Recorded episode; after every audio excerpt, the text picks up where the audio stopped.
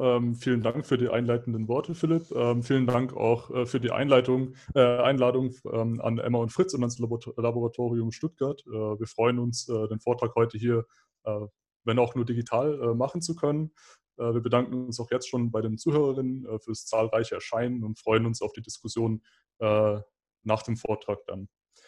Ähm, ich hoffe, ihr könnt meine Präsentation sehen. Ich entschuldige mich schon im Vorfeld für, die hässliche, für den hässlichen Balken oben. Das lässt sich leider nicht entfernen. Ähm, außerdem wird es, äh, auch das zur Entschuldigung vorweg, ähm, ein paar Folien geben mit einigem an Text drauf, ähm, weil ich ein, den Text einführen möchte mit ein paar längeren Zitaten. Und das lässt sich dann, denke ich, leichter nach, nachvollziehen. Ähm, genau, ich lege dann einfach los. Ähm, wenn ihr irgendwelche Audioprobleme habt oder so, ähm, schreibt es in den Chat rein, wenn ihr mich nicht äh, verstehen könnt. Dann äh, kann man schauen, ob es zu beheben ist. Äh, Clemens Nachtmann äh, schrieb 2009 in der Bahamas äh, folgenden Satz, Zitat, keine Ideologiekritik, die diesen Namen auch wirklich verdient, die sich nicht Karl Marx, Theodor W. Adorno und Oscar Wilde zueignet. Zitat Ende.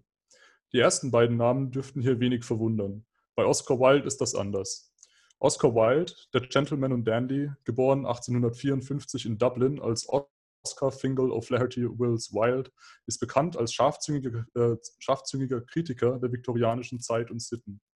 Er gilt heute als ein großer Held englischsprachiger Literatur und sowohl seine Werke als auch seine Lebensgeschichte gehören zum festen Bestandteil eines bürgerlichen Wissenskanons.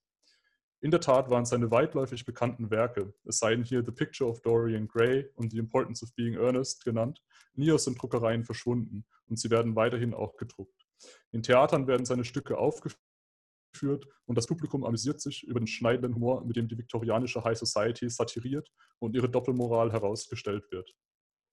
Auch Wildes Homosexualität, die ihm zu Lebzeiten einen Gefängnisaufenthalt und gesellschaftliche Ächtung einbrachten, ist heute in die Legende des tapferen Vorreiters gewoben. Es gibt auch Versuche, ihn zum queeren Aktivisten avant la lettre zu machen. Gegen all das schrieb Wilde selbst vehement an. Zitat. Tatsächlich benutzt das Publikum die Klassiker eines Landes als Mittel, den Fortschritt der Kunst zu hindern.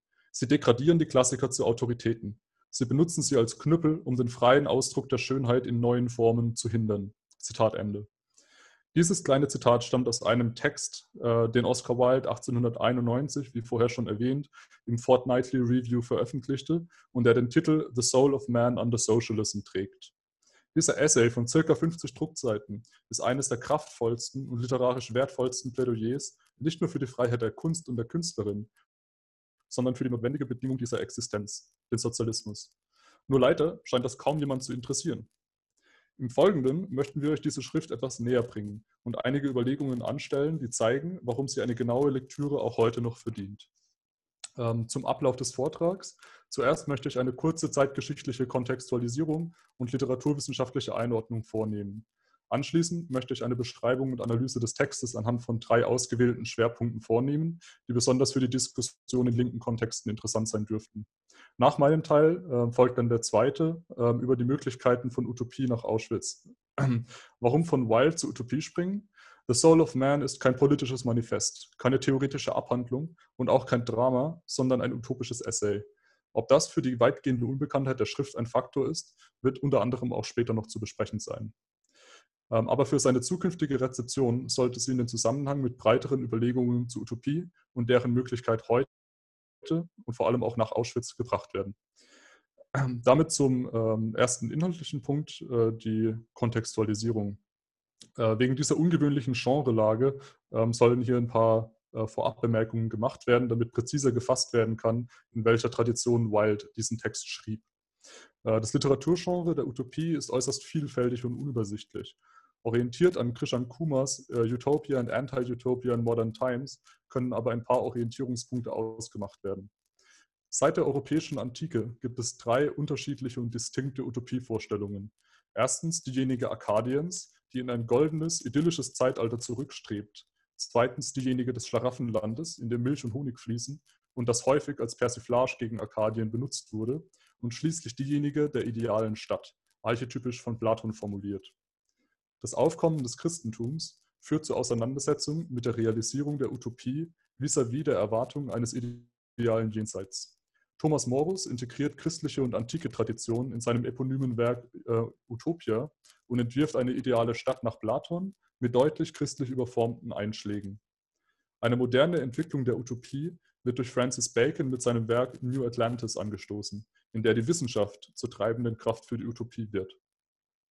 Der nächste entscheidende Bruch äh, geschieht in der Aufklärung, wenn zum ersten Mal die Utopiegedanken von einem räumlichen Verorten der Utopie zu einem futuristischen Blick wird, der die Vollendung der Menschheit in der Zukunft sieht.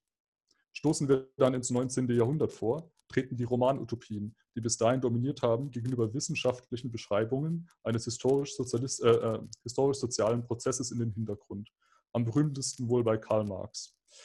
Erst gegen Ende des Jahrhunderts finden wir wieder vermehrt Romanutopien und beinahe alle setzen sich entweder affirmativ oder kritisierend mit den Ideen des äh, nun zu, äh, zur politischen Kraft gewordenen Sozialismus auseinander. Oscar Wildes Text The Soul of Man Under Socialism ist 1891 erschienen und ist deshalb unmittelbar in dieser spät 19. Jahrhundert ähm, literarischen Umwelt zu verorten. Literarischen Umwelt des späten 19. Jahrhunderts. Äh, die Aktualität der Themen Sozialismus und Utopie führte auch dazu, dass seine Zeitgenossen, besonders jene, die sich in politischem Engagement übten, diesen Text als Posse und Anbiederung an relevante Themen zwecks Aufmerksamkeit abtaten. Sie verkannten dabei seine präzise ähm, Erkenntnis der Zustände Englands im ausgehenden 19. Jahrhundert und die fundamentale Kritik, die er daran anbrachte. Was Oscar Wilde im England seiner Zeit sah, waren die letzten Wehen des 150 Jahre dauernden Geburtsprozesses der Industriegesellschaft. Das Industrieproletariat ächzte unter dem Einbruch der, äh, der, britischen Wirtschaft, die nunmehr die gleiche Erfahrung machen musste wie der Rest der Welt mit der früh industrialisierten englischen Marktmacht. Geprägt von Massenverelendung und gesellschaftlicher Ächtung vegetierte das Proletariat in seinen armen Vierteln vor sich hin. Die liberale, äh, liberalen Teile der viktorianischen Gesellschaft fanden indes die Antwort auf die, äh, auf die von ihren Reichtumsproduzenten gestellte äh, soziale Frage in missionarischen Charities, Mitleidsbekundungen oder Missachtung.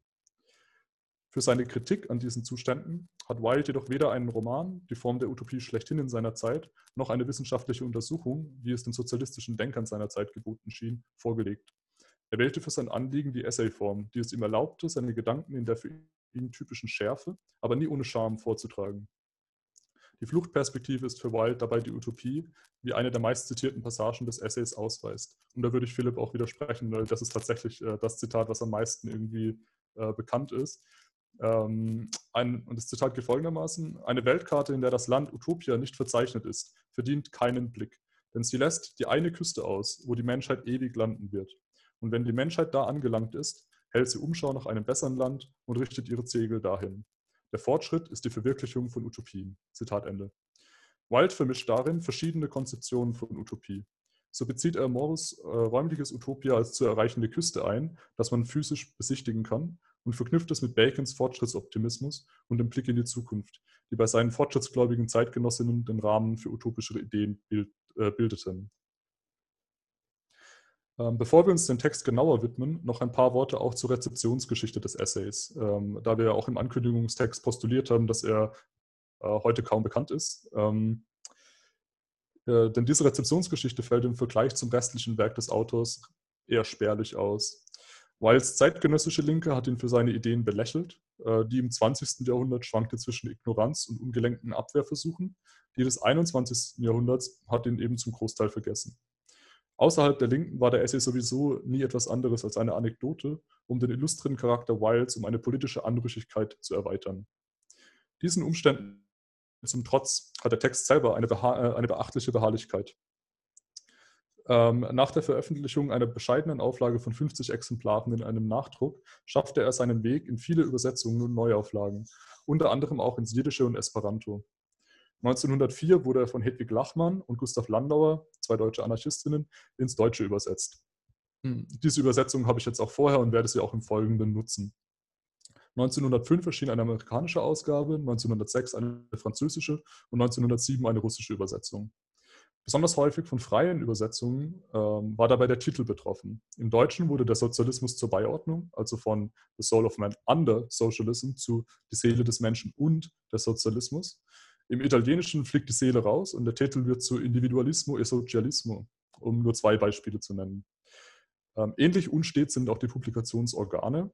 Äh, vom ursprünglichen Highbrow Magazin, also diesem äh, Fortnightly Review, wurden neue Editionen in Spanien nach Francos Tod, Italien, in Italien 1945, 46, ähm, in gleich fünf verschiedenen Editionen in eher arbeiternahen äh, Verlagen veröffentlicht.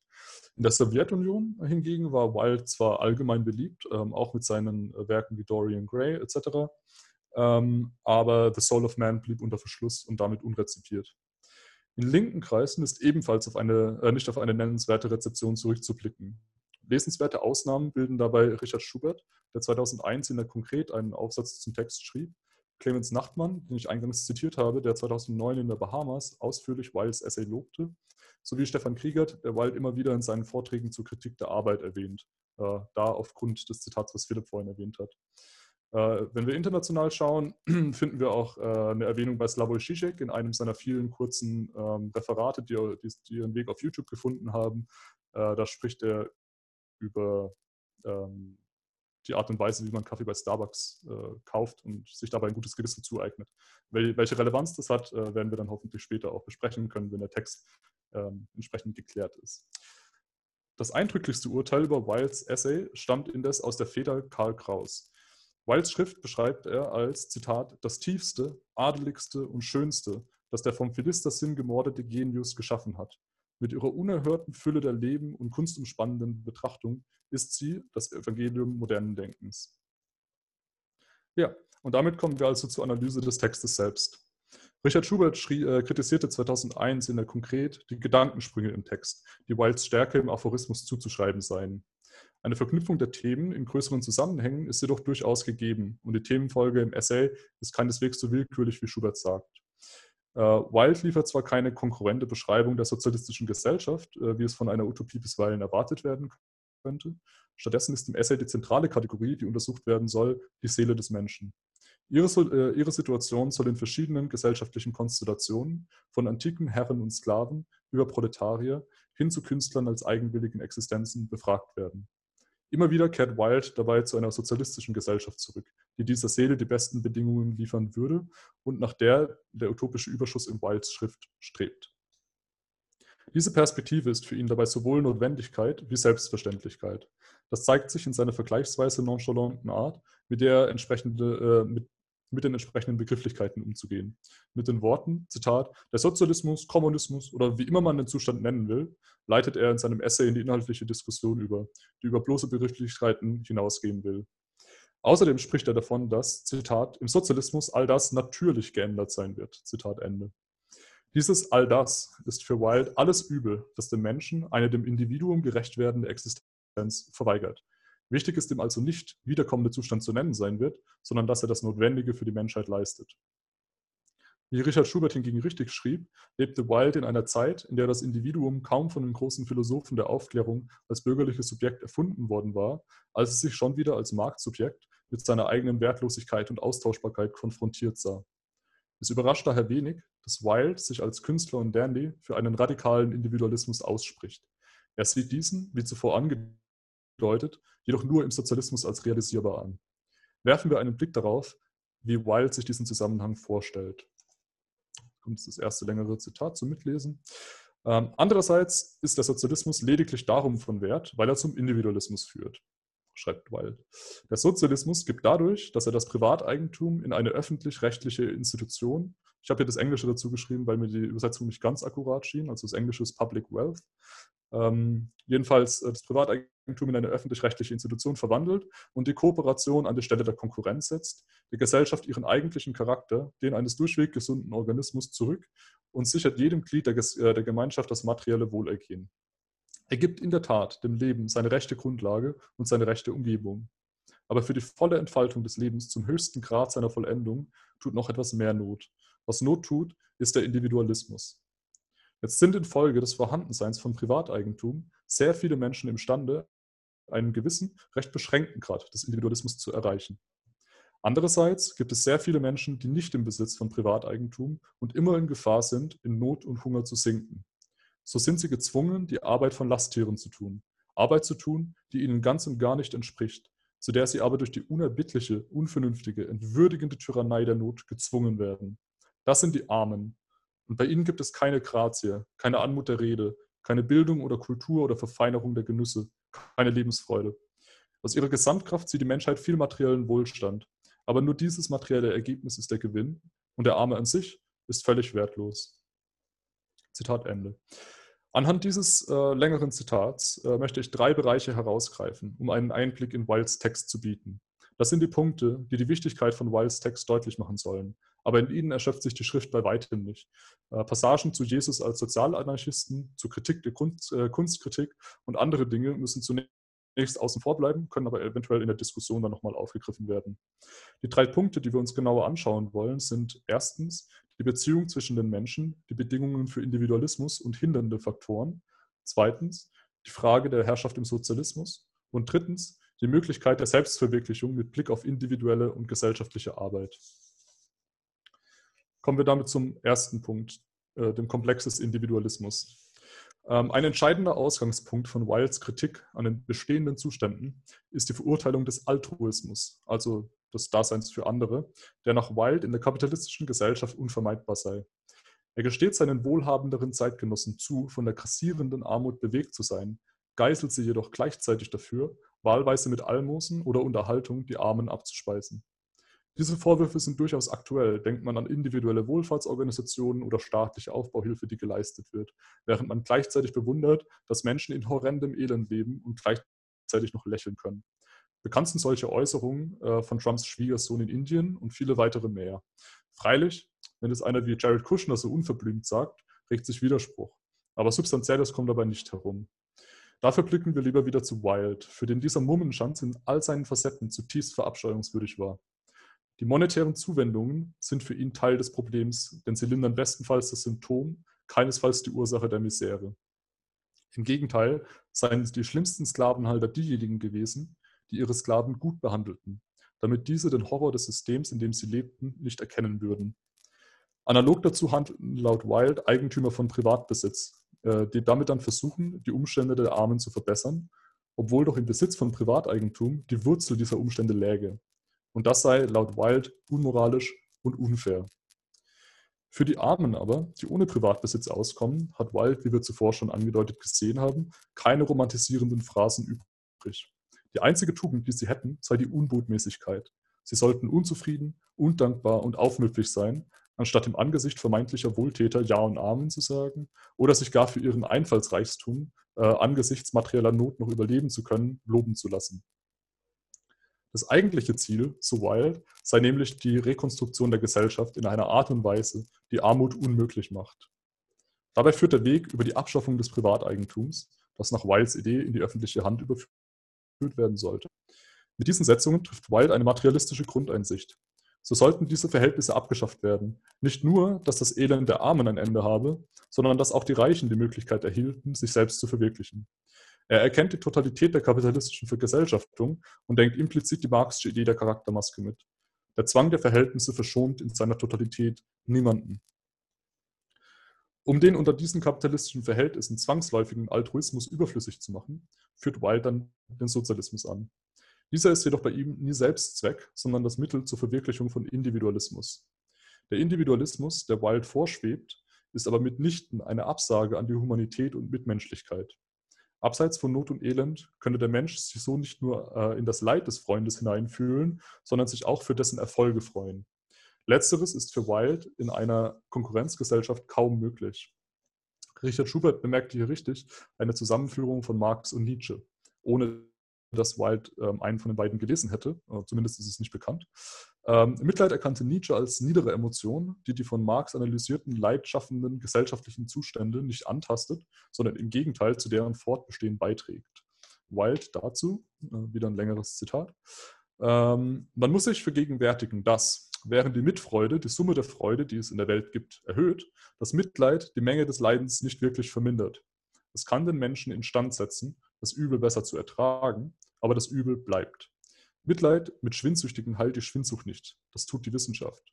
Und wenn der Sozialismus das Problem der Armut und die Wissenschaft das Problem der Krankheit gelöst hat, wird das Gebiet des Sentimentalen kleiner geworden sein und das Mitgefühl der Menschen wird umfassend, gesund und verschwenderisch sein. Der Mensch wird froh sein, wenn er das freudige Leben der anderen betrachtet. Zitat Ende. Ähnlich der kritischen Theorie entlarvt Wilde die Individualität, die die bürgerliche Gesellschaft anpreist, als Maskerade und Irrbild.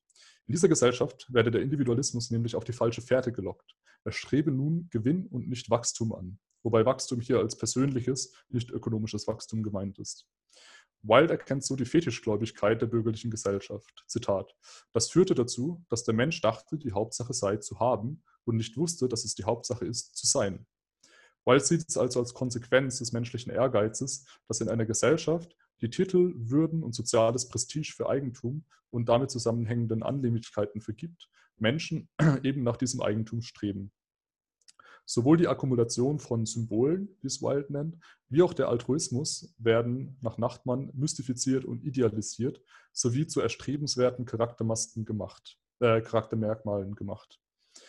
Der Individualismus, den man sich durch die Anhäufung fetischisierter Symbole erhofft, äh, wie auch durch das letztlich selbstbezogene altruistische Engagement, bleibt entweder völlig auf der Strecke oder wirkt, wie im Spätkapitalismus deutlich sichtbar, ähm, zu einer ergänzenden Ideologie als Schleier über den Verhältnissen. Konstruktionen von Individualität funktionieren in der wahren Gesellschaft hauptsächlich über individuellen Konsum, der wiederum zu einer gewissen oberflächlichen Gleichförmigkeit beiträgt, da auch die kapitalistische Warenwelt nicht unerschöpflich verschieden ist. Lehnt man den Konsum, Konsum jedoch ab oder hat Schwierigkeiten, traditionelle Statussymbole wie Haus oder Auto zu erwerben, strebt man nach dem Besitz nichtstofflicher Symbole. An vorderster Front ist aber mittlerweile die Identität zu sehen, die man sich, dem Dekonstruktivismus auf den Kopf stellend, beliebig zusammenbastelt. Wilde hätte zwar die Künstlichkeit dieses Vorgangs gefallen, aber er hätte sich mit einem Spitzenspruch abgewandt, sobald diese Identitäten als Charakter- und Statusmarken gebraucht werden. Es geht ihm nicht darum, dass man eine Identität hat im Sinne eines Besitzes, sondern dass man in einer befreiten Gesellschaft imstande ist, sich selbst zu verwirklichen. Der Kampf für diesen Zustand kann allerdings nicht geführt werden, wenn man, statt eines Angriffs auf die materiellen Grundlagen der falschen Gesellschaft zu wagen, sich nur um Angriffe gegen die eigene Identität sorgt. Begrifflich wird das bürgerliche, mithin falsche Verständnis von Individualismus Wilds, äh, von, Wild, von Wilds Verständnis mit dem Wort Selbstzucht äh, abgegrenzt. Wild dazu, Zitat, Selbstzucht heißt nicht, so leben, wie man zu leben wünscht. Sie heißt, von anderen verlangen, so zu leben, wie man zu leben wünscht. Und Uneigennützigkeit heißt, andere Menschen leben in Ruhe lassen, sich nicht hineinmischen. Das Resultat ist dabei aber nicht eine Ansammlung von Ich-AGs und Identitätsmonaden, die, noch notgedrungen, die doch notgedrungen übergriffig und diktierend in ihrem als individuelle Eigenschaft verklärten und überhöhten Altruismus auftreten müssen, sondern genau die Freiheit von den Zwängen, sich so zu vergesellschaften. Eine Freiheit also, die in der bürgerlichen Gesellschaft unmöglich ist. Welche gesellschaftlichen Bedingungen können eine solche Freiheit aber erlauben? Mit der Frage kommen wir zum zweiten Punkt, dem der Herrschaft oder der Autorität im Sozialismus. Ähm, also dem gesellschaftlichen äh, Unterbau, der diesen Individualismus ermöglichen soll. Neben der eben äh, kurz angerissenen ökonomischen Dimension macht Wilde auch einige Aussagen zu einer, zu einer politischen Ordnung, die dem Individualismus zuträglich sein soll. Er erteilt in diesem Zusammenhang jeglicher Form von Zwang und Autorität unter allen Umständen eine Absage, inklusive der staatlichen. Der Staat, so sagt er, solle jede Vorstellung von Regierung aufgeben denn alle Arten von Regierung seien verkehrt. Das ist ein Zitat zu dem Thema. Ähm, weil der Despotismus ist ungerecht gegen jedermann, den Despoten inbegriffen, der wahrscheinlich für Besseres bestimmt war. Oligarchien sind ungerecht gegen die vielen und Ochlokratien, äh, also Pöbelherrschaft, sind ungerecht gegen die wenigen. Große Hoffnung setzte man einst auf die Demokratie. Aber Demokratie bedeutet lediglich, dass das Volk durch das Volk, für das Volk niedergeknüppelt wird. Seine Einordnung lautet wie folgt. Es ist nicht nötig, den Monarchen vom Pöbel zu trennen. Alle autoritäre Gewalt ist gleich schlecht. Und ich muss sagen, dass es hohe Zeit war, Herrschaft abzuschaffen. Denn jede autoritäre Gewalt ist ganz entwürdigend. Sie entwürdigt die, die sie ausüben, und ebenso die, über die sie ausgeübt wird.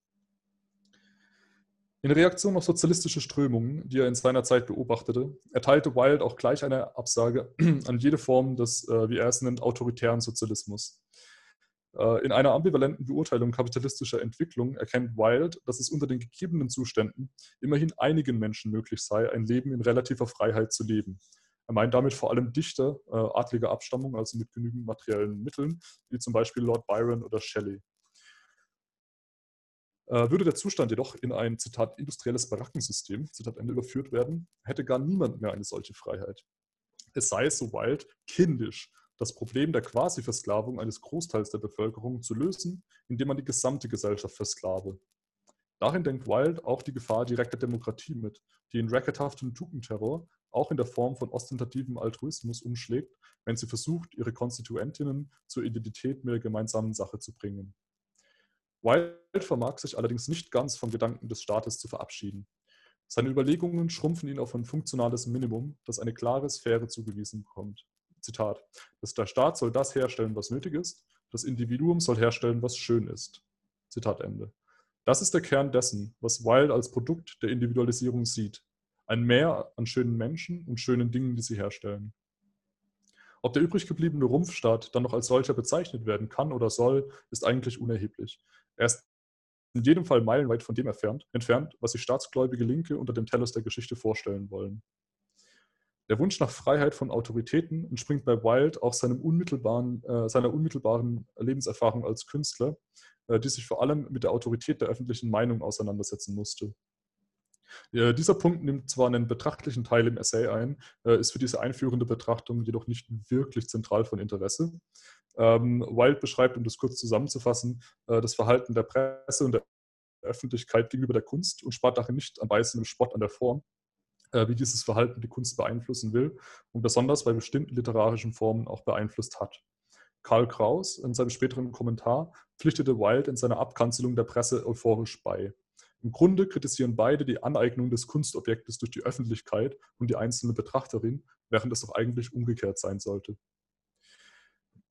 Was Wilde aus der Auseinandersetzung mit der demokratischen Öffentlichkeit schließt, ist eine Bekräftigung seiner Absage an alle Autorität, insbesondere die der Masse. Zitat: Die Leute fragen manchmal, unter welcher Regierungsform der Künstler am besten lebe. Auf diese Frage gibt es nur eine Antwort. Die Regierungsform, die für den Künstler am geeignetsten ist, ist überhaupt keine Regierung.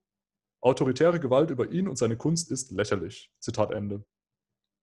Die Ästhetik der Herrschaftsfreiheit kommt aber nicht zur Geltung, wenn nur Künstlerinnen befreit werden. Alle Menschen müssen in diesen Zustand versetzt werden. Und damit kommen wir dann zum dritten inhaltlichen Punkt, äh, den der Arbeit. Ähm, zum Abschluss der inhaltlichen Betrachtung widmen wir uns einem sakrosankten Teil der bürgerlichen Gesellschaft, aber auch einem sakrosankten Ideal vieler ihrer linker Kritiker, der Arbeit. Einer der sympathischsten Punkte aus unserer Sicht in Wilds Denken ist die völlige Freiheit von einer positiven Besetzung der Arbeit. Auch damit spuckt er neben den ohnehin dem Fetisch der Arbeit unterworfenen Bürgerlichen auch den Verklärern der Arbeit von links gehörig in die Suppe. Der Arbeit kommt in ihrer negativen Beurteilung gar eine zentrale Funktion in Wilds Vision des Individualismus zu. Im letzten Absatz des Essays erklärt er, dass die Renaissance bzw. die alten Griechen in ihrer jeweiligen Kunst den Menschen individualistisch antizipiert hatten, also in seinem Sinne durchaus. Verwirklichen konnten sie diese Vision jedoch nicht, da sie, Zitat, Sklaven hatten. Die bürgerliche Gesellschaft in ihrer ideologischen Zurichtung kann diesen Menschen in der Kunst zwar nicht erschaffen, sondern allenfalls anfeinden, aber sie hat die Produktivkräfte hervorgebracht, die das tragische Dilemma, das schon Aristoteles in seiner Politik aufgeschrieben hatte, lösen können, äh, könnten. Der Philosoph beschrieb im Kapitel zur Sklavenhaltung, äh, dass es der Sklaven nicht mehr bedürfe, wenn das Plektrum die Lyra von alleine schlagen und das Weberschiffchen von alleine weben würde. Aristoteles versuch, äh, verteidigt aufgrund des Ausbleibens dieser Option die Sklaverei. Wild dazu dann aber im 19. Jahrhundert. Wenn es keine Sklaven gibt, das ist ein Zitat hier, äh, wenn es keine Sklaven gibt, die die widerwärtige, abschließende und langweilige Arbeit verrichten, wird Kultur und Beschaulichkeit fast unmöglich. Die Sklaverei von Menschen ist ungerecht, unsicher und entsittlichend. Von mechanischen Sklaven, von der Sklaverei der Maschine hängt die Zukunft der Welt ab. Und wenn gebildete und gelehrte Männer es nicht länger nötig haben, in ein fürchterliches Armenviertel hinabzusteigen und schlechten Kakao und noch schlechtere Decken an halbverhungerte Menschen zu verteilen, so werden sie eben köstliche Muße haben, wundervolle und herrliche Dinge zu ihrer eigenen und aller anderen Freude zu ersinnen. Wild buchstabiert hier vermeintliche Selbstverständlichkeiten aus. Nichts an körperlicher, im Übrigen auch geistiger Arbeit, ist notwendig erhaben oder bewundernswert. Zitat nochmal, einen kotigen Straßenübergang bei scharfem Ostwind, acht Stunden im Tag zu fegen, ist eine widerwärtige Beschäftigung. Ihn mit geistiger, moralischer oder körperlicher Würde zu fegen, scheint mir unmöglich. Ihn freudig zu fegen, wäre schauderhaft. Der Mensch ist zu etwas Besserem da, als Schmutz zu entfernen. Alle Arbeit dieser Art müsste von einer Maschine besorgt werden. Zitat Ende. Mit gleicher Selbstverständlichkeit wendet er sich gegen die Vorstellung von Arbeit in einem autoritären Sozialismus.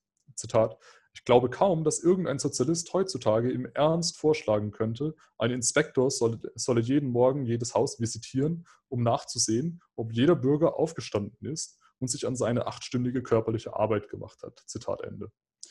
Leider ähm, wurde er da von der Geschichte enttäuscht.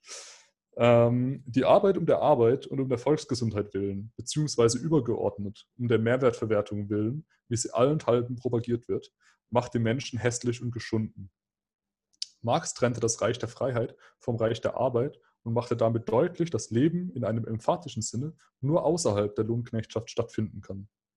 Wilde hantiert nicht mit der Differenzierung von Arbeit und Arbeitskraft, kommt aber dennoch zum gleichen Schluss.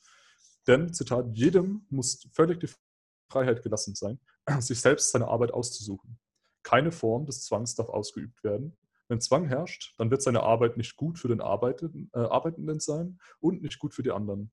Und unter Arbeit verstehe ich jede Art von Betätigung. Zitat Ende. Dieser Rückbezug und die Offenlegung der Geschichte des Arbeitsbegriffs äh, ist von immenser Bedeutung für einen Sozialismus, der die bürgerliche Gesellschaft tatsächlich hinter sich lassen will.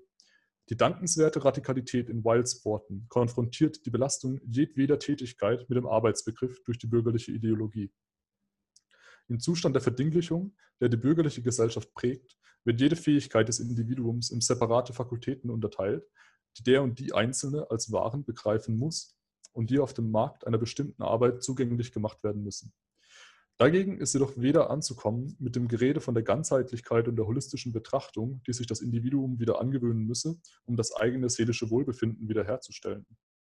In diesen Phrasen drückt sich das im schlechten Sinn individualisierende Marktdiktat der Selbstinwertsetzung aus.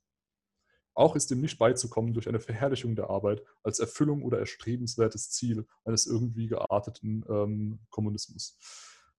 Es geht nicht darum, ein Pflaster über die Wunde zu kleben, die die Zurichtung zum Marktsubjekt hinterlässt, um nicht an dieser Erkenntnis zugrunde zu gehen. Entscheidend ist die Abschaffung vom Zwang und die Aufhebung der Verdinglichung, um tatsächlich individuell agieren zu können, sich produktiv äußern zu können, ohne es Arbeit nennen zu müssen. Bedingung dafür ist nicht das Konkurrieren mit der Maschine, sondern die Versklavung der Maschine zur eigenen Befreiung von redundanten und langweiligen Tätigkeiten. Maschinen produzieren sodann das Nötige und Nützliche, wie Wilde es sagt. Die freiwillige Assoziation verteilt es und das Individuum kann sich der Muße, der Kontemplation und anderen schönen Dingen widmen. Die Entfremdung von Produkt der eigenen Arbeit verhindert die sinnvolle Herstellung von beidem, nützlich und schön. Wilde beschreibt das in Bezug auf den Künstler. Sobald dieser etwas mit Rücksicht auf die Bedürfnisse anderer herstelle, werde Kunst zu einem niederen Handwerksprozess degradiert. Handwerkliche Produkte sollten die Produkte von Maschinen sein und die Kunst zu ihrem jeweiligen individuellen Ausdruck gelangen können. Nur so sind die Bedingungen geschaffen, unter denen die Vision der alten Griechen und der Renaissance-Künstler realisiert werden können, unter denen also, Zitat, der Individualismus der neue Hellenismus sein kann, Zitat Ende, wie Wilde sein Essay programmatisch schließt. Ähm, damit schließe ich, äh, schließe ich, die inhaltliche Betrachtung und komme jetzt zum letzten Teil der Erklärung des Begriffs Dandy-Sozialismus, den wir für die Überschrift oder für den Titel des Vortrags gewählt haben. In dem Wort vom neuen Hellenismus ist das angelegt, was Oscar Wildes Utopie ausmacht und wofür wir den Begriff Dandy-Sozialismus gefunden haben. Abschließend und überleitend zum zweiten Teil möchte ich diesen Zusammenhang noch kurz erläutern. Wie sich Wilde überhaupt in einer erträglichen Weise an das Utopische annähern kann, führt Clemens Nachtmann darauf zurück, dass sein Denken, Zitat Nachtmann, tatsächlich so völlig frei von jeder positiven Wesensmetaphysik und rigider, Schul rigider Schulmeisterei ist. Zitat Ende. Diese Annäherung findet an einer Stelle ganz plastisch statt, wenn Wilde sich tatsächlich zukünftige Städte und deren Energieversorgung ausmalt. Also da überlegt er dann, dass jedes Haus große Energiespeicher hätte und äh, wie das dann konkret aussehen könnte. Ähm, äh, und das ist durchaus als eine Referenz zu den frühen Science-Fiction-Utopien seiner Zeit zu sehen, äh, bleibt im Essay aber die einzige Ausnahme äh, in dieser Hinsicht. Die Technik, um das noch kurz anzureißen, dient allerdings ausschließlich der Ermöglichung und ihre Nutzung ist Grundlage eines guten Lebens. Wilde nimmt davon Abstand, die technologischen Mittel für sich zu betrachten und ergibt sich nicht der Illusion hin, dass technische Entwicklung allein das ganz andere herbeiführen könnte. Diese enthusiastische Beschreibung ist vielmehr das Überschüssige, das in Wiles Denken zum ganz anderen strebt. Viel entscheidender und wichtiger ist Grundauffa äh, Grundauffassung des Utopischen und gleichzeitig das, was Nachtmann als Abwesenheit der positiven Wesensmetaphysik erkennt. Wild macht sich nicht daran, den neuen Menschen zu entwerfen, sondern er setzt den Argumenten zur menschlichen Natur das Potenzial entgegen. Ähm, Nochmal ein längeres Zitat. Wild. Es wird natürlich gesagt werden, ein solcher Plan, wie er hier vorgebracht ist, sei ganz unpraktisch und gehe gegen die Natur des Menschen. Das ist völlig wahr. Er ist unpraktisch und er geht gegen die Natur des Menschen. Darum verdient er es, durchgeführt zu werden. Und darum schlägt man ihn vor. Denn was ist ein praktischer Plan? Ein praktischer Plan ist entweder ein Plan, der bereits besteht, oder ein Plan, der unter den bestehenden Verhältnissen durchgeführt werden könnte. Aber gerade gegen die bestehenden Verhältnisse wendet man sich. Und jeder Plan, der sich in diese Verhältnisse fügen könnte, ist schlecht und töricht.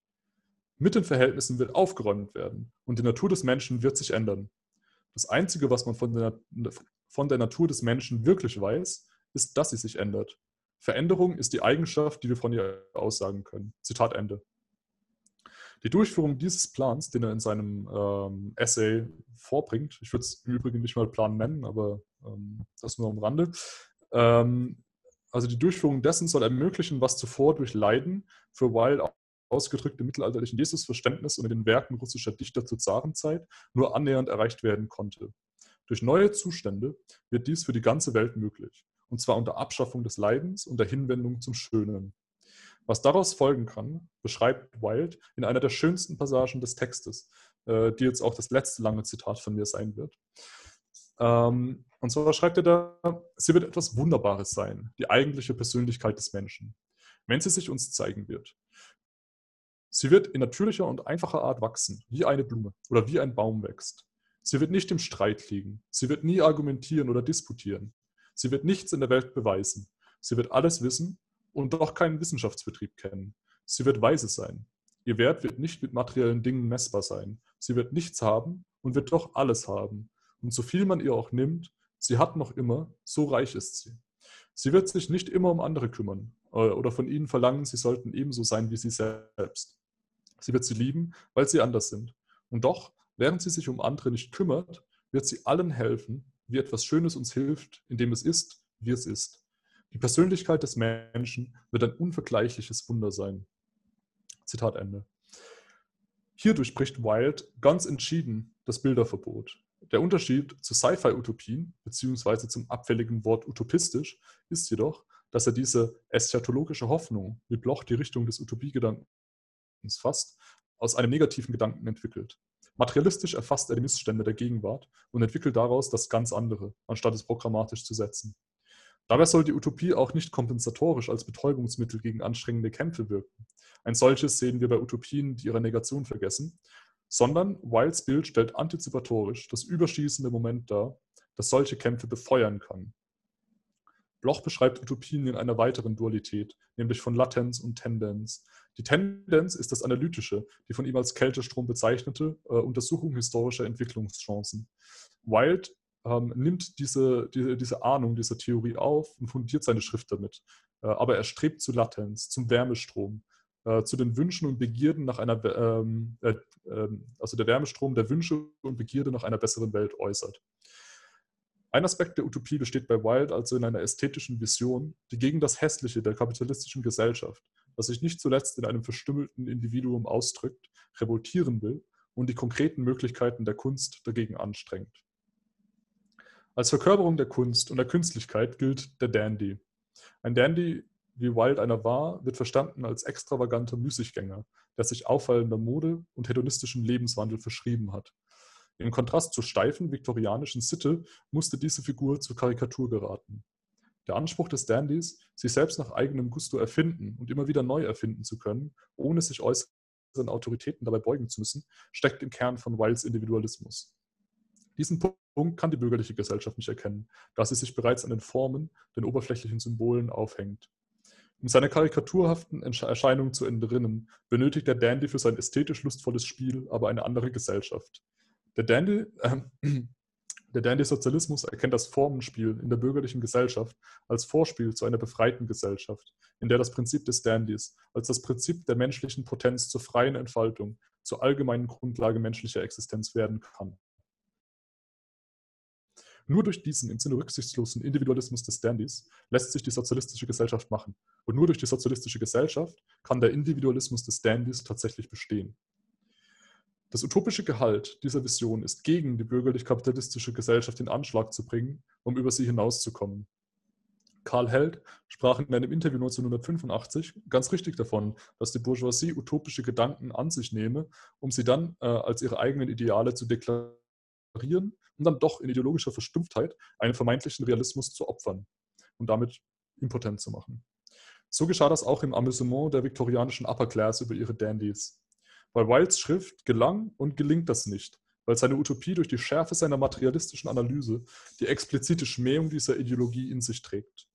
Darin liegt die hauptsächliche Stärke seines utopischen Gedankens und die äh, rettende Qualität seiner Ausmalungen. Nach diesen Betrachtungen möchte ich noch einmal zusammenfassen und die Frage, warum also The Soul of Man under Socialism lesen, beantworten oder es zumindest versuchen. Ähm, Wilde präsentiert uns einen intuitiv-humanistischen Ansatz, der ohne tiefergehende theoretische Begriffsarbeit eine ästhetische und empathische Vision von Individualismus und seiner gesellschaftlichen Verwirklichungsform des Sozialismus vorlegt. Die in Teilen naiven utopischen Vorstellungen vom äh, technischen Fortschritt wirken heute aus der Zeit gefallen und die Passagen zu Jesus mögen seine Vision überstrapazieren. Aber sie tun seiner zarten Vorstellung vom schönen Leben keinen Abbruch. Schön weil Menschen Künstlerinnen ihre eigene, ihren, ihres eigenen Daseins sein können und das Schöne in und außerhalb von sich frei verwirklichen und in anderen bewundern können. Neben Wiles typischem Biss und seiner gewitzten Sprache, die schon eine Lektüre verdient, wenn er über prosaische Dinge wie Gurkensandwiches schreibt, vermag es, The Soul of Man in düsteren und mitnichten revolutionären Zeiten auf das Blochsche Prinzip Hoffnung zu verweisen. Sie ist eine Richtungsweisung, aber keine Anweisung und darin von immenser Bedeutung für eine Linke, die den Blick für Schönes und Individuelles zugunsten von leidlichem Identitätsgehabe und hässlicher Vergemeinschaftung aus den Augen zu verlieren droht oder schon aus den Augen verloren hat. Wilde liefert keine Antwort auf die Frage, was tun, sondern ein Erkennungszeichen, an dem sich diejenigen, die die ebenso wichtige Frage nach dem Handeln beantworten wollen, orientieren und an dem sie gemessen werden sollten. Wenn Karl Marx sagt, Zitat, das menschliche Wesen ist kein dem einzelnen Individuum innewohnendes Abstraktum. In seiner Wirklichkeit ist es das Ensemble der gesellschaftlichen Verhältnisse. Und er postuliert, dass, das Zitat, dass der Mensch im wörtlichen Sinne ein Zoon Politikon ist, nicht nur ein geselliges Tier, sondern ein Tier, das nur in der Gesellschaft sich vereinzeln kann, dann gilt es daran, mit Oscar Wilde anzuknüpfen und zu verdeutlichen, Zitat, nur in freiwilligen Vereinigungen ist der Mensch schön. Ähm, damit bin ich am Ende meines Teils und ähm, wir haben abgesprochen, dass wir direkt weitermachen mit dem zweiten Teil und die, Dis äh, die Diskussion dann ähm, anschließen werden. Deswegen übergebe ich jetzt. Dankeschön. Ja, dann übernehme ich mal und ich hoffe, man kann mich halbwegs gut verstehen. Ähm, ich mache kurz mal die PowerPoint an.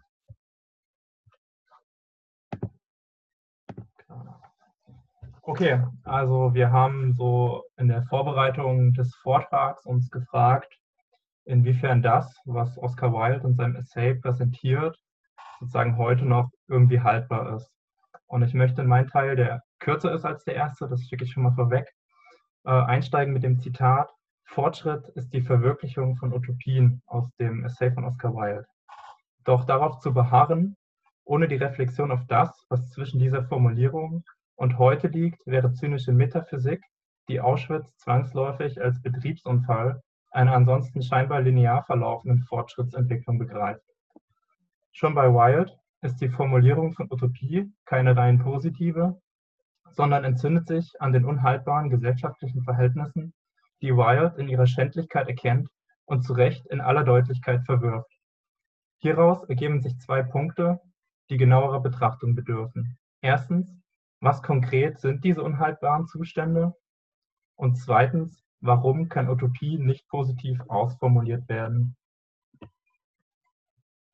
Wilde rückt ins Zentrum seiner ästhetischen Kritik der gesellschaftlichen Verhältnisse vor allem die Art und Weise, wie die Arbeit organisiert ist. Gesellschaftskritik ist also auch von seinem Standpunkt aus Arbeitskritik.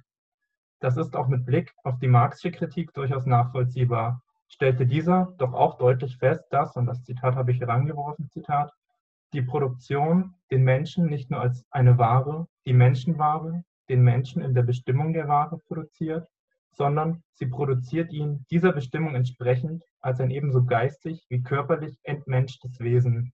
Immoralität, Missgeburt, Hebetismus der Arbeiter und der Kapitalisten. Zitat Ende. Gerade der Begriff des Hebetismus ist dabei unmittelbar anschlussfähig für eine ästhetische Kritik, bedeutet er doch ungefähr so etwas wie Abstumpfung. Und Abstumpfung hat eine sinnlich perzeptive Komponente, ebenso wie eine geistige. Das findet sich im Übrigen auch schon bei Hegel. Dieser schrieb, Zitat, die Arbeit wird immer stumpfer, es ist keine Mannigfaltigkeit darin für die Berücksichtigung des Verstandes. Die Abhängigkeit der Arbeiter ist eine Folge der Fabriken. Sie verdumpfen den Geist in dieser Arbeit, werden vollkommen abhängig. Sie werden ganz einseitig und haben deshalb kaum einen anderen Weg, ihren Unterhalt zu gewinnen, weil sie nur in diese eine Arbeit versenkt sind, nur an sie gewöhnt sind Sie werden so die allerabhängigsten Menschen und der Geist verstumpft sich. Zitat Ende. Was aber bei Hegel in erster Linie noch auf den Geist abzielt, hat bei Marx schon eine sinnlich-körperliche Dimension und gewinnt bei Oscar Wilde schließlich vollständig den Rang einer ästhetischen Kritik. Wilde kritisiert die Arbeit, so wie sie sich in der praktischen Realität für ihn darstellt, als erniedrigende und freudlose Form der Tätigkeit. Und ich zitiere auch nochmal Oscar Wilde. Irgendetwas zu tun, das man ohne Freude ausführt, ist geistig und moralisch verwerflich, und viele Arbeiten sind völlig freudlose Tätigkeiten und sollten auch als solche betrachtet werden. Zitat Ende. Die Arbeit verklärt er unter den gegebenen Bedingungen also nicht zu einer Form der Selbstverwirklichung, sondern als eine erniedrigende und entstellende Tätigkeit, die Zwangscharakter trägt. Er besteht deshalb konsequent darauf, dass alle möglichen, eintönigen und freudlosen Arbeiten von Maschinen erledigt werden sollten und stellt fest, dass es bisher aber so ist, dass nicht die Maschine im Dienste des Menschen, sondern umgekehrt der Mensch im Dienste der Maschinerie steht. Dies verkennt Wilde auch nicht etwa als Selbstverständlichkeit, sondern als Konsequenz einer spezifischen Eigentumsordnung. Allerdings greift er hier zu kurz und fokussiert die Problematik um die Tatsache herum, dass die Maschine nur einem Einzelnen gehöre und nur diesem folglich auch das Produkt der Maschine. Das stimmt einerseits zwar, Andererseits wurzelt das Problem aber tiefer. Dass der Mensch zum Anhängsel der Maschine werden konnte, dass sie ihm nicht nutzt, sondern er ihr, hat nicht mit der Art und Weise zu tun, wem das Produkt der Maschine zugutekommt, sondern damit, wie der Produktionsprozess beschaffen ist, in dem die Maschine eingesetzt wird. Wilds ästhetische Kritik, die Bedingung für seine Utopie ist, wäre also mit einigen Gedanken von Marx zu ergänzen. Zitat Marx, das Kapital wendet die Maschine vielmehr nur an, soweit sie den Arbeiter befähigt, einen großen Teil seiner Zeit für das Kapital zu arbeiten, zu einem größeren Teil seiner Zeit als ihm nicht Angehöriger sich zu verhalten, länger für einen anderen zu arbeiten. Zitat Ende. Es ist also durchaus paradox. Die Maschine reduziert tendenziell die gesellschaftlich notwendige Arbeitszeit auf ein Minimum, sorgt aber unter den Bedingungen, unter denen sie eingesetzt wird, nicht dafür, dass die Menschen tatsächlich weniger arbeiten müssen und dennoch genügend Güter für die Bedürfnisbefriedigung produziert werden. Statt generell weniger zu arbeiten, wird schlicht in der exakten gleichen Zeit viel mehr produziert. Nochmal Marx, die Maschine kommt nicht herein, um fehlende Arbeitskraft zu ersetzen, sondern um massenhaft vorhandene auf ihr nötiges Maß zu reduzieren. Zitat Ende. Und damit ist der entscheidende Widerspruch angesprochen. Ähm, Nochmal Marx, das Kapital reduziert hier ganz unabsichtlich die menschliche Arbeit auf ein Minimum. Dies wird der emanzipierten Arbeit zugutekommen und ist die Bedingung ihrer Emanzipation. Zitat Ende. Das heißt, nur weil die Maschine im Kapitalismus dem Menschen nicht in dem Maße dient, wie sie es könnte, heißt nicht zugleich, dass das zukünftig auch so bleiben muss. Trotz einiger Unbestimmtheiten schlussfolgert Oscar Wilde völlig übereinstimmend mit Marx, Zitat Wilde, unter den richtigen Verhältnissen wird die Maschine dem Menschen dienen. Zitat Ende. Oscar Wilde weiß um die Bedeutung dieses Satzes und erkennt diese Forderung, wie Marx auch, als Bedingung der emanzipierten Arbeit, genauer gesagt einer emanzipierten Menschheit und der Verwirklichung eines humanistischen Menschenbildes, das, wie Wilde anmerkt, in der griechischen Antike bereits vorgedacht ist, aber die Möglichkeiten nicht vorhanden waren, es auch praktisch zu verwirklichen. Wenn Wilde mit dem Satz, der neue Individualismus ist der neue Hellenismus, seinen Essay schließt, so trifft er damit genau den Nerv, der auch in der Pädagogik der Befreiung, zum Beispiel bei Heidorn, eine wichtige Rolle spielt. Beharrt Heidorn doch unter Bezugnahme auf die gleiche griechische Antike fest und völlig zu Recht darauf, dass es heute die materiellen Mittel gibt, um sowohl das umfassende Bildungsideal der griechischen Antike für alle Menschen als auch das, immer, das antizipierte Menschenbild real zu verwirklichen und es an den herrschenden Verhältnissen und nicht an der grundsätzlichen Möglichkeit liegt, dass unzähligen Menschen eine solche Bildung vorenthalten wird. Die Lektüre von Wilds Text ist also auch eine klare Erinnerung an diese Tatsache. Wilde zeigt sich aber nicht nur dahingehend als scharfsinniger Kritiker, sondern trifft auch in seiner Beschreibung der schlechten gesellschaftlichen Verhältnisse einen empfindlichen Nerv, wenn er in den Blick nimmt, dass Arbeit den Charakter der Entfremdung trägt. Zitat Wilde.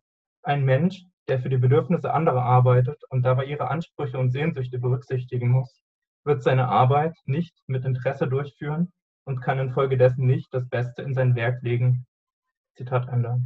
Er nutzt dabei den Vergleich zu den Lasttieren, um anschaulich zu beschreiben, wie die Arbeit beschaffen ist. Es handelt sich, Zitat, um Arbeit, die ihnen, also den Arbeitern, keinesfalls zusagt und zu der sie nur durch die unabweisbare, wieder vernünftige, erniedrigende Tyrannis der Not gezwungen werden. Im Lebensbereich der Armen fehlt jede Grazie, jede Anmut der Rede, jegliche Zivilisation oder Kultur, jede Verfeinerung der Genüsse und jede Lebensfreude. Zitat Ende. Arbeit, also die Äußerung der eigenen Lebenskraft, trägt nicht zu ihrer Entfaltung bei, sondern verstümmelt und entstellt den Menschen. Marx beschreibt die Entfremdung zwar etwas facettenreicher, aber seine Konsequenz deckt sich durchaus mit der von Oscar Wilde. Marx war sich völlig, im Klaren darüber, dass die Befreiung des Menschen, und hier zitiere ich Erich Fromm, Zitat, eine Befreiung des Menschen von einer Form der Arbeit ist, die seine Individualität zerstört, die ihn in einen Gegenstand verwandelt und ihn zum Sklaven der Gegenstände macht. Marx' Kritik der kapitalistischen Gesellschaft richtete sich nicht gegen die Art, in der sie die Einkommen verteilt, sondern gegen ihre Produktionsweise, ihre Zerstörung der Individualität und ihre Versklavung des Menschen durch Dinge und Umstände, die sie selbst hervorbringen. Zitat Ende. Marx wie Wilde ließen also keinen Zweifel daran, dass die Verwirklichung des Menschen, die Ausbildung seiner Individualität eine vollkommen andere Art der produktiven Tätigkeit voraussetzt.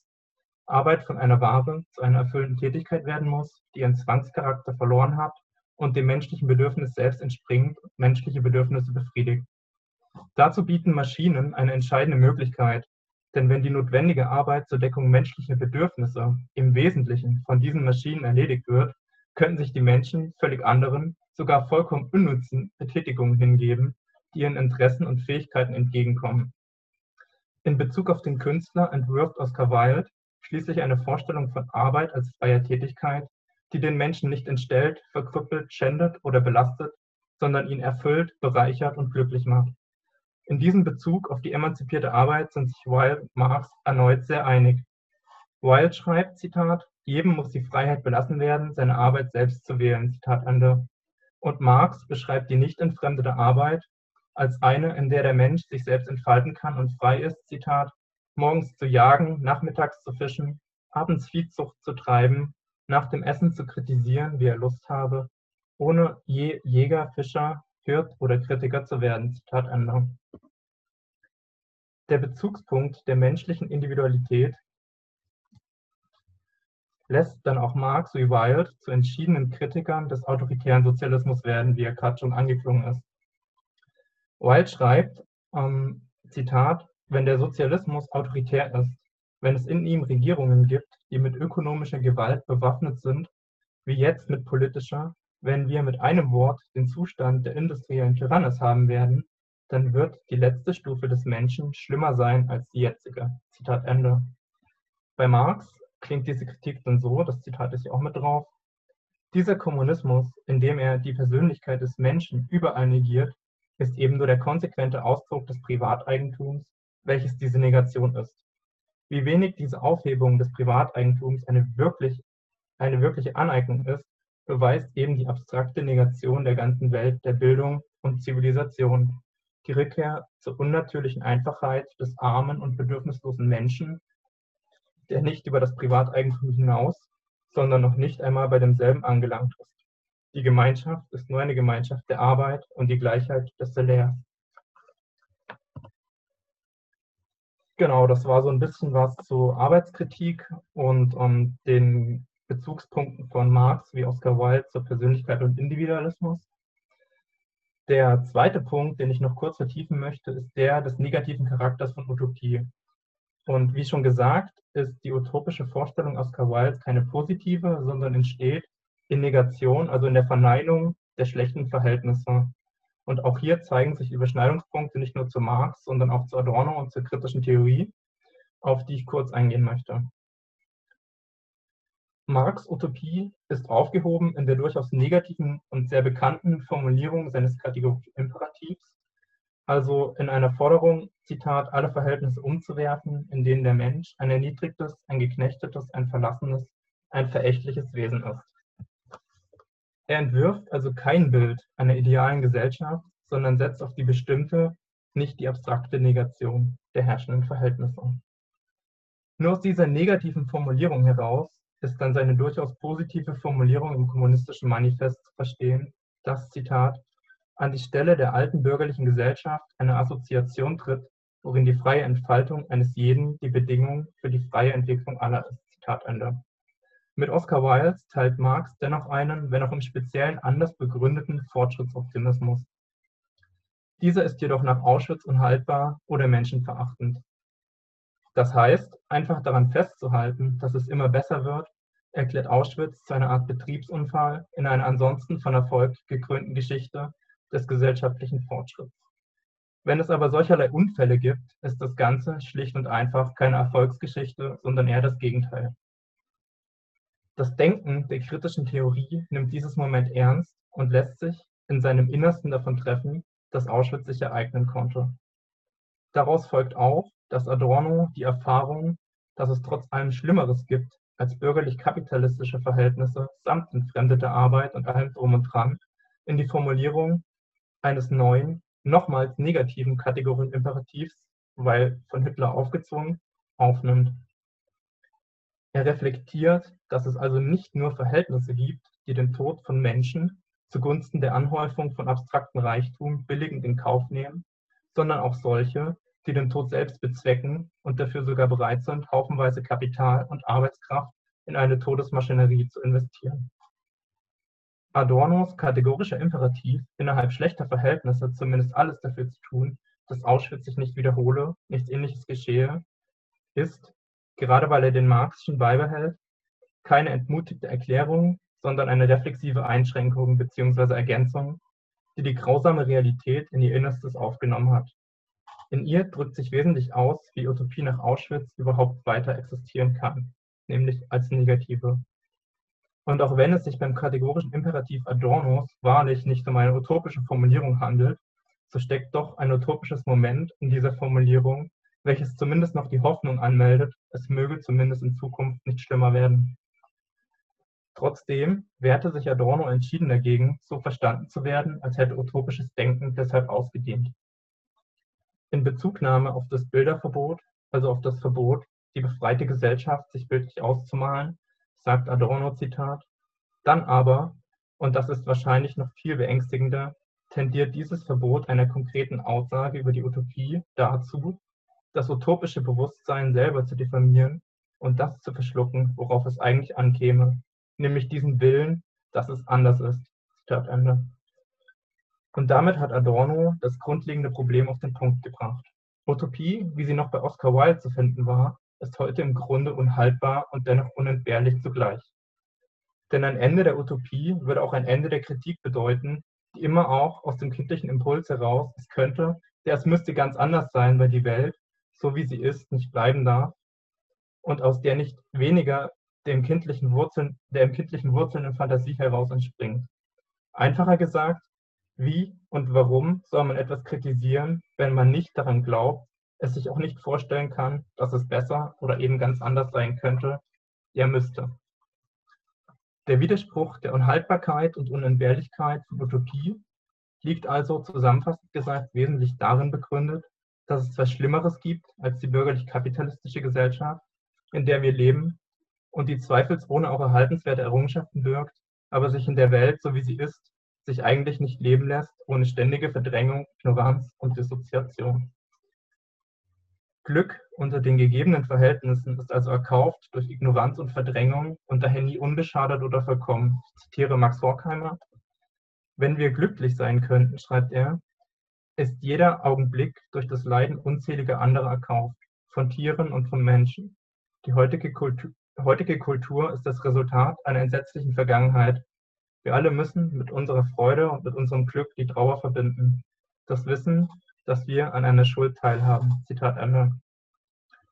Solange auf der Welt tagtäglich unzählige Menschen sterben müssen, weil sie keinen Zugang zu Wasser, Nahrung oder wärmender Kleidung haben, Menschen gefoltert und gequält werden, im Mittelmeer ertrinken, versklavt werden, in zermürbender Angst leben, Kinder Schwerstarbeit leisten müssen, statt zu spielen, solange Menschen in Elend und Not leben und solange Menschen und auch Tiere täglich vollkommen unnötige und vermeidbare Qualen leiden müssen, solange ist ein gutes Leben schlicht nicht möglich und Glück immer durch die Verdrängung von Schmerz, Trauer und Sterben gekennzeichnet. Was in Horkheimers Sätzen allerdings auch anklingt, ist, dass jede Gesellschaft, auch eine wie immer bessere, eine Vorgeschichte hat. An anderer Stelle macht er dies noch einmal sehr deutlich und schreibt, Zitat, und selbst nach dem Errichten der neuen Gesellschaft würde das Glück ihrer Mitglieder kein Äquivalent, also kein Ausgleich, für die Not derer, die in der heutigen zugrunde gehen. Zitat Ende. Und das schrieb er 1937, also noch bevor Auschwitz sich ereignet hat. Und das bedeutet eben auch, dass auch eine neue, eine bessere Gesellschaft eine ist, die so oder so ähnlich auf Massenmorden, auf Auschwitz, auf ungezähltem Leid aufgebaut ist. Darüber kann keine Utopie und keine Schwärmerei sich hinwegsetzen, denn nochmal Max Horkheimer Zitat, wir müssen uns darüber klar sein, dass es eine der wichtigsten Theorien der Philosophie ist, die sich kritische Theorie nennt, dass der Fortschritt mit schrecklichen, negativen Dingen bezahlt wird. Um auf Adornos kategorischen Imperativ zurückzukommen. Es geht zwar in erster Linie darum, eine Wiederholung von Auschwitz und Ähnlichem zu verhindern, aber die Forderung nach einem Umwerfen der Verhältnisse bleibt trotz allem bestehen, weil dieser Umsturz das Leid zwar nicht ausgleichen, aber vielleicht doch beenden kann. Das Ziel wäre eben eine Welt, in der sich ohne Zwang, Angst, Hunger und damit auch ohne die Verdrängung und Ausblendung von Elend und Sterben leben lässt. Kurz gesagt, in der sich einfach gut leben lässt. An der Utopie einer befreiten Gesellschaft festzuhalten, bedeutet also ebenso in Gegnerschaft zu neoliberalen Predigern der besten aller möglichen Gesellschaften und des Endes der Utopie, als auch in Gegnerschaft zu Revolutionsromantikern zu stehen, die meinen, Sie wüssten, wie der Hase läuft und die bürgerliche Gesellschaft müsse besser heute als morgen um jeden Preis sofort abgeschafft werden. Denn das ist Propaganda, zu der kritisches Denken und utopisches Bewusstsein so weit wie möglich Abstand halten müssen. Da Propaganda manipuliert, das Ziel aber selbstbewusste Menschen sind, die sich nicht manipulieren lassen. Kommunismus oder Sozialismus sind also keine Synonyme für die bessere Gesellschaft, nichts, was sich streng dogmatisch und nach Plan verwirklichen lässt. Und auch hier könnte die Linke viel von Oscar Wilde lernen, der in seinem Essay deutlich macht, dass der Sozialismus nicht schon das vollkommene Leben in Freiheit ist, sondern vielmehr notwendige Bedingungen für ein solches Leben. Also das zeigt sich auch daran, dass er recht, um, nenne ich beliebig, aber recht um, zwanglos mit den Begriffen Kommunismus und Sozialismus operiert. Genau. Deutlich wird aber auch bei Oscar Wilde die negative Formulierung des besseren Zustandes als ein, der vor allem durch die Abwesenheit bestimmter Dinge, vor allem von Schmerz, gekennzeichnet ist. Wenn die, er schreibt, Zitat, wenn die Schlechtigkeit, die Krankheit und die Ungerechtigkeit aus der Welt verschwunden sind, dann wird der Schmerz keinen Platz mehr haben. Zitat Ende. Die kritische Theorie wies deshalb konsequent darauf hin, dass es für den Erhalt einer Utopie von allergrößter Wichtigkeit ist, am Ungenügen des Bestehenden festzuhalten und immer wieder zu betonen und genau zu bestimmen, worin das Falsche dessen, was ist, sich ausdrückt, materialisiert und erkennbar wird. Utopie, sagt Adorno, steckt jedenfalls wesentlich in der bestimmten Negation dessen, was bloß ist und das dadurch, dass es sich als ein Falsches konkretisiert, immer zugleich hinweist auf das, was sein soll. Vom Falschen, daher von dem als falsch Kenntlichen aus, bestimmt sich das Wahre. Wir können die Übel bezeichnen, aber nicht das absolut Richtige, schreibt auch Horkheimer. Menschen, die in diesem Bewusstsein leben, sind mit der kritischen Theorie verwandt. Und trotz des Verbotes Auspinselns einer besseren Welt hält auch Adorno gleichzeitig fest, dass es Utopie gibt, die man ganz konkret benennen muss. Nochmal das letzte längere Zitat. Wenn es wahr ist, dass ein Leben in Freiheit und Glück heute möglich wäre, dann wäre es eine der theoretischen Gestalten der Utopie, dass man konkret sagen würde, was bei dem gegenwärtigen Stand der Produktivkräfte der Menschheit möglich wäre. Das lässt sich konkret und das lässt sich ohne Ausmalen und ohne Willkür sagen. Wenn das nicht gesagt wird, wenn dieses Bild nicht auch handgreiflich erscheint, dann weiß man im Grunde gar nicht, wozu das Ganze eigentlich da ist. Ohne dieses positive Moment käme man doch in einer Phänomenologie des utopischen Bewusstseins nicht aus. Zitat Ende. Und auch Wilde zeigt sich dieses Spagats in seinem Essay durchaus gewachsen, indem er das Bilderverbot bricht, dadurch, dass er einfach auf Selbstverständlichkeiten beharrt, sie deutlich ausspricht und somit Konkretes benennt. Ich habe also in aller Kürze versucht, die gesellschaftlichen Zustände zu skizzieren, an denen sich die utopische Hoffnung und Kritik entzündet und versucht darzulegen, dass das Festhalten an Utopie nicht um die Reflexion des Rückfalls auskommt. Utopie nach Auschwitz also eine andere sein muss. Der Fortschrittsoptimismus, wie ihn noch Wilde und auch Marx hatten, ist nicht mehr haltbar, weil Fortschritt in Massenmord umgeschlagen ist. Dennoch ist utopisches Bewusstsein auch heute noch unabdingbar, weil die Welt nach wie vor schlecht eingerichtet ist, so wie sie ist, nicht bleiben kann. Und noch etwas anderes fällt hier ins Gewicht. Nimmt man Adornos Feststellung ernst, dass die bestehenden Verhältnisse das Potenzial zum Massenmord notwendig hervorbringen, also die gesellschaftlichen Verhältnisse nach wie vor die Möglichkeit beinhalten, dass so etwas wie Auschwitz sich wiederholen kann, kommt man nicht darum herum, auf der Abschaffung dieser Verhältnisse zu bestehen, um eine Wiederholung von Ähnlichem zu verhindern.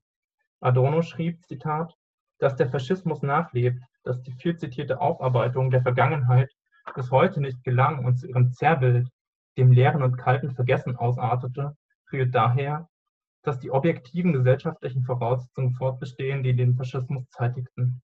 Er kann nicht wesentlich aus subjektiven Dispositionen abgeleitet werden. Zitat Ende. Deshalb behält Adorno in der Reformulierung des kategorischen Imperativs auch den Marxischen unbedingt bei, denn dieser zielt darauf, Verhältnisse abzuschaffen, die die Möglichkeitsbedingungen von Antisemitismus und damit von Auschwitz nach wie vor in sich tragen. Utopie ist deshalb immer auf die Veränderung des Ganzen aus. Utopie heute besteht also weder in positiven Paradiesbeschreibungen noch in einem abstrakten Propagieren eines Zurück zur Natur, was auf einen gesellschaftlichen Rückfall hinauslaufen würde und Errungenschaften der Zivilisation, die erhaltenswert sind, nicht positiv aufhebt, sondern abschafft. Auch in positivistischen Bestimmungen, in neutralen Beschreibungen des gesellschaftlichen Zustands ist Utopie vollständig ausradiert, weil das Bestehende nur beschrieben, nicht aber kritisiert wird. Einzig in der bestimmten Negation, in der genauen Bestimmung des Schlechten, erhält sich der Keim der Utopie, erhält sich ein Moment, das über das Bestehende hinausweist. Oscar Wildes Satz, wonach eine Karte, die Utopia nicht enthalte, es nicht wert sei, dass man einen Blick auf sie wirft, könnte man heute vielleicht so umformulieren. Ein Denken, das das Bestehende nur verdoppelt, ist die Zeit nicht wert, die es benötigt. Wilds Text ist auch darum abschließend unbedingt zur Lektüre empfohlen, weil er eine überwältigend gut geschriebene, scharfzüngige, unbestechliche und streckenweise erfrischend zwanglose und pointierte deutliche Erinnerung daran ist, dass das Leben hier und heute das Paradies auf Erden sein könnte. Und damit bin ich am Ende und wir können jetzt gerne ja, diskutieren, solange ihr Lust habt.